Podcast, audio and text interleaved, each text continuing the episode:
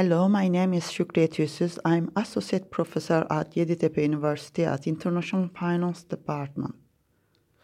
I'm the instructor of AFN 496 Graduation Project course.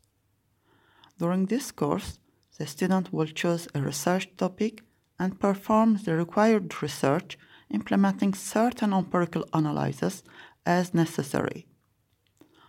All documents and the information related to the course will be uploaded to the Moodle system of the university, which is ULearn. Students enrolled to the course can get access to all of these documents. I hope to see you soon in my class. Take care and bye.